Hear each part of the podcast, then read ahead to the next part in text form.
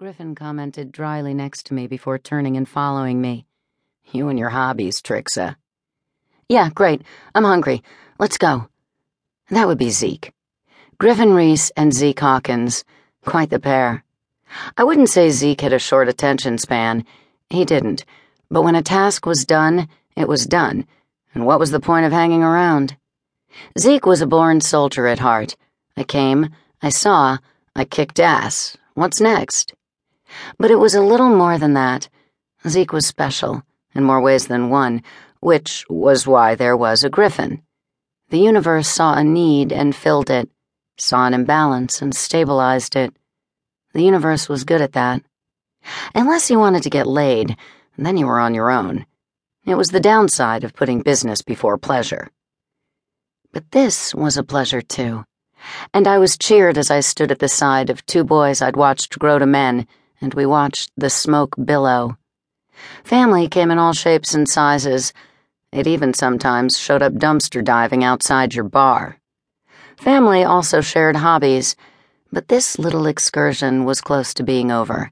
Time to go. I turned and ran, vaulting over the low chain link fence that surrounded the dirt and gravel vacant lot next to the club. Running across the street, I hopped over the door to Griffin's car and into the back seat. He had an old convertible. I'd no idea what make. It was old, big as a tank, and with an engine that would have been better suited in a jet.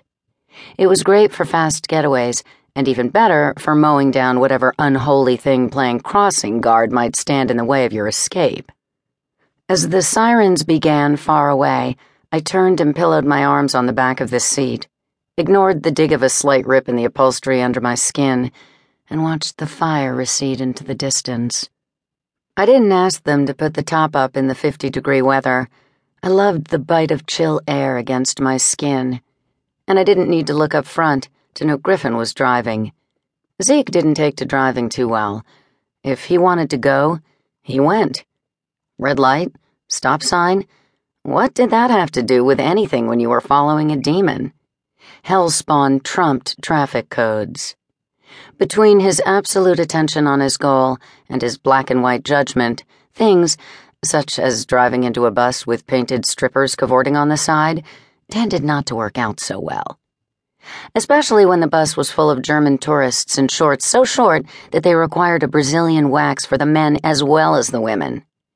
There had been thighs as bountiful as baking bread, as wobbly as jello, and as pitted as the surface of the moon.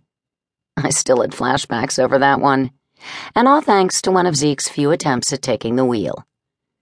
Zeke, with his dark copper hair pulled back into a short three inch braid, eyes that were the green of the first leaf to bloom in the Garden of Eden, a scar on his neck that looked like someone had tried to cut his throat and half succeeded. No, Zeke wasn't right. Not that he was wrong, just different. It wasn't his fault. No damn way it was his fault.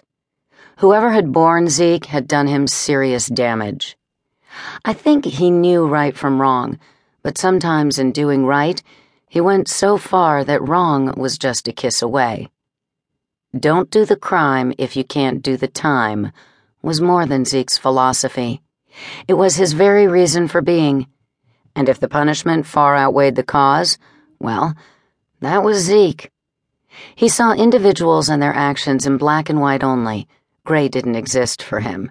He simply couldn't feel it, and he certainly didn't see a point to it. And if he did slip into doing wrong while trying to do the opposite, he was sorry, extremely sorry. Unlike most, he didn't count himself exempt from his own code. So far, Griffin had kept him from doing anything that would make him so sorry that he'd throw himself off a building.